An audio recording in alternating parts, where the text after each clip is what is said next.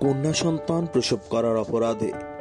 আসামের যে মেয়েটাকে সেদিন পুড়িয়ে মারা হয়েছিল, আজ তার মৃত্যুবার্ষিকী। যে কবি সেদিন তার নিরানব্বইতম কবিতাটি মেয়েটাকে উৎসর্গ করেছিলেন। তিনি এখন তার প্রিয় পাঠিকার অনুরোধে লিখছেন বসন্ত গল্প। যে সংবাদপত্রগুলো সেদিন ফলাও করে ছেপেছিল মেয়েটার গনগনে আর্তনাদ।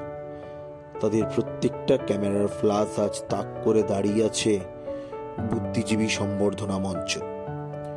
যে অধ্যাপক তার অনুগত ছাত্রদের বলেছিলেন, আগুন জ্বালো। তিনি তার সদ্য বিবাহিতা দ্বিতীয় স্ত্রীকে নিয়ে এইমাত্র চলে গেলেন স্বাচ্ছন্দে মধুচন্দ্রিমা যাপনে। তুমি কেমন আছো, যুবক?